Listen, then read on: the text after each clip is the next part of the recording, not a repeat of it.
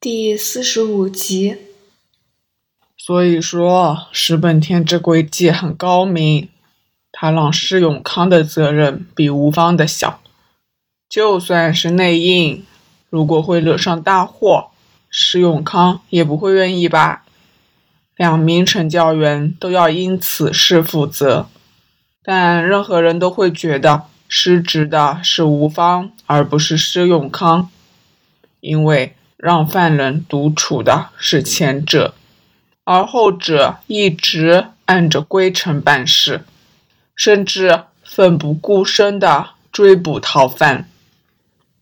关正多以嘲讽的语气说道：“至于我为什么会认为施永康是内鬼，只要从他跟吴芳的做工影片就可以看出来了。”他们的共振没有什么破绽啊，没有，但在态度上有明显的差异。是指施永康很胆怯的追问自己会不会被追究？不，是在对石本天的称谓上。吴芳一直用囚犯来称呼石本天，但施永康却用上名字。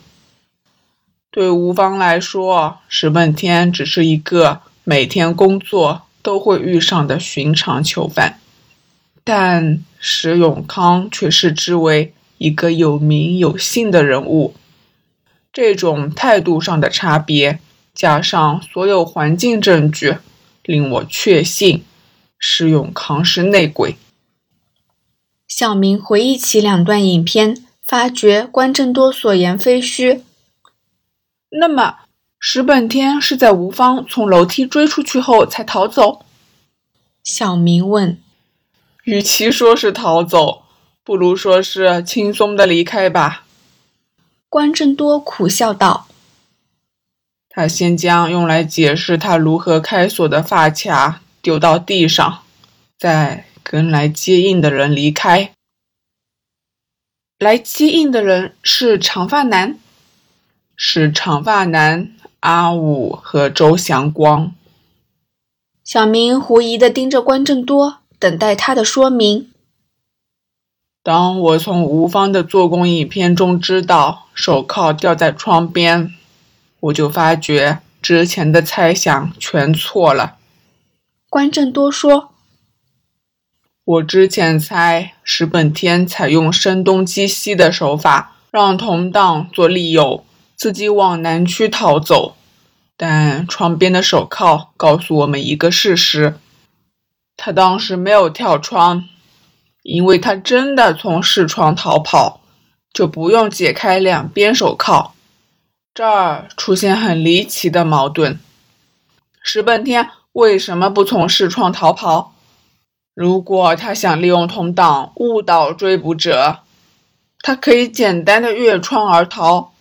在在中途换车往南走，然而他却大费周章的用上替身，制造骚动。这种舍易取难的行径显出内里大有文章。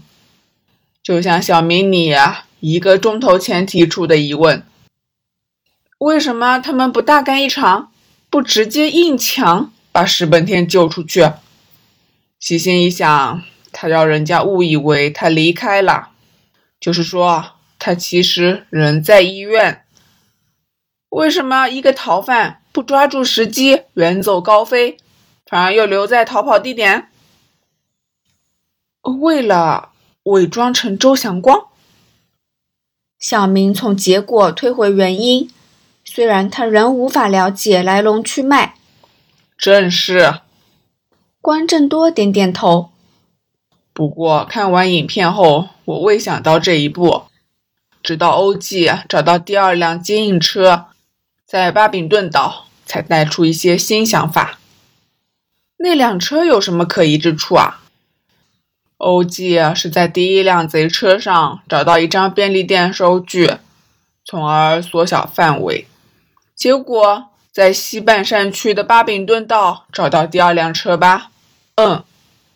当时你提出一个好问题，关正多以赞赏的目光瞧着小明道：“你说接应车停在半山区，是舍易取难。如果停在西营盘，对逃走更有利。”啊，对。不过当时不是有答案了吗？因为今早八点多九点的上班繁忙时间，德福道中发生车祸，中区交通混乱。如果目的地是柴湾，进半山区的路反而较快捷。欧记找到的便利店收据，时间是早上六点，当时中区未发生车祸。咦？小明察觉到问题所在。很奇怪吧？细微一伙人就像预知中区塞车，特意将更换逃跑的车停在半山区，或者这只是出于偶然。但石本田是个精于算计的犯罪者，他宁愿选择路狭易被围攻的逃跑路线，便代表这隐藏着某种意义。当时我便想。中区的车祸会不会是石本天策划的？是整个行动的部署之一？但在德福道中制造车祸有什么用途呢？为了让远景不及时的对西威他们一伙进行围捕吗？不，如果是这个目的，他们在中区交通要道上弄出车祸效果不大。西区警署一样有人手可以调配。若石本天要拖慢警方，他应该将车祸地点放在新营盘，时间也该晚一些。毕竟车祸跟他逃走事件相距有两个多小时。对啊，在中区制造车祸根本没有用嘛。小明说：“你说错了，在中区制造车祸是对逃走没效果。”关正多特意强调“逃走”二字。我们因为发现第二辆车子在半山区，直到歹徒打算绕过中区的路线，所以找寻车祸跟逃走的直接关系，这是一个妙论。在我脑袋中浮现的另一个关键字，并不是逃走，是什么？医院，医院，你忘了我之前从手铐的异样情况做出石本天要留在医院的推论吗？将医院和中区交通瘫痪放在一起，画面便清晰起来了。港岛设二十四小时急诊室的公立医院有三个：西区的玛丽，湾仔的邓兆坚。和东区的尤德夫人那打素医院，在西区和中区发生意外，伤者都会送到马医。但万一玛丽医院病者太多，急诊室人手接近饱和，救护车就会转送伤者到湾仔。然而，如果中区主要干线发生涉及化学品的车祸，工人要对路清理。平日已经水泄不通的中区交通更会接近瘫痪，救护车难以确保伤者准时送抵急诊室，救护员便只好继续使用玛丽医院。小明想起冯医生提过，早上因为交通关系，枪水弹案的伤者枪水弹案的伤者没能转到万载，结果玛丽的急诊室。从早上一直手忙脚乱，应接不暇。一想到这儿，小明仿佛被电击打中。他忽然理解关正多介入调查的理由。组长，嗯，您认为清晨的西环火灾也是石本天主使的？对。关正多嘴角微翘，似乎对小明赶上他的思路感到满意。假如在德福道中制造化学原料货车车祸是为了瘫痪玛丽医院的急诊室，那么制造伤者便更不可能是意外。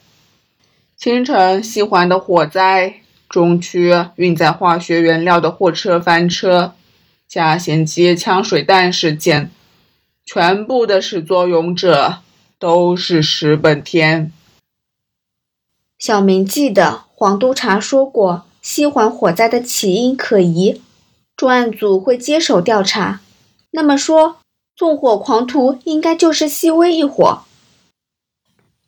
细微和两个大圈，先在五点多纵火，再驾着车子，嗯，两部车子来到西半山区的巴比顿岛，并在便利店买食物，然后等待十点多在医院上演逃亡剧。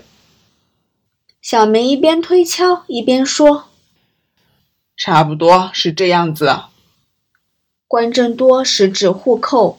放在膝盖上，点点头。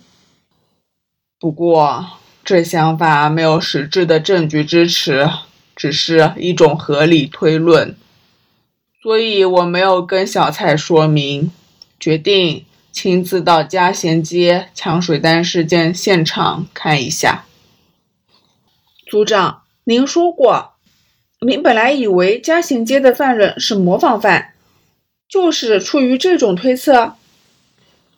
没错，我当时想，或许石本天别有所图，于是派人模仿旺角的案子，制造混乱，好让他在医院进行某种诡计。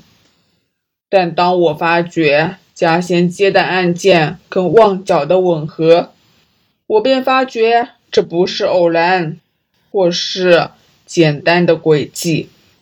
而很可能是一项筹备了半年、精心计划的犯罪行动。关正多咳了一声，再说：“如果嘉贤接的案件只是出于模仿，那可能纯粹是石本天想进一步令急诊室陷入混乱，让大量伤患挤满医院。但若动机如此单纯，他就不用安排在嘉贤街动手的犯人事先在旺角作案，而且还要做两次。旺角的案子一定出于某种理由，于是我就提出旺角的是预演的推论。组长，您不是说过犯人是为了伏击仇人，所以在旺角做试验吗？小明想起早前在车上的话：“什么腹肌仇人？”关正多怔了怔：“您举了连环杀人事件的推理小说做例子吗？”我当时答：“为了掩饰真正想杀害的目标。”你怎么只取字面上的意思啊？关正多是笑道：“重点是。”掩饰，而不是杀人呐！原来你以为我调查那三名伤者是为了找出他们有没有仇人吗？我找的不是受害者，而是共犯。小明拍了一下额头，暗骂自己想错方向了。组长，你怎么会猜伤者有共犯呢？将石本天故意调虎离山，留在医院，令急诊室挤满伤者，陷入混乱，和部署半年使用腐蚀性液体制造大量伤者并排。最合理的答案便是趁乱伪装成另一个人，安排一个普通人入院，然后让石本天跟他调包。之后，石本天便能够以那个人的身份光明正大的生活，而警方永远无法找到已经消失的石本天。循着这个方向去推论，伤者之中就一定有石本天的棋子，而那颗棋子就是拖鞋档的周老板。慢着，这么说的话，周祥光是假装受伤入院的？呃，不，当然是真的，没可能骗得过急救人员嘛。咦，但组长，您说案子是石本天策划，但伤者又是共犯，即是说故意用枪水毁容啊！小明听罢，愕然地盯着关正多。您是说周祥光用枪水泼向自己的脸？动手的当然不是周祥光，而是阿武。关正多稍作停顿，再说：“不过周祥光是自愿的。”自愿？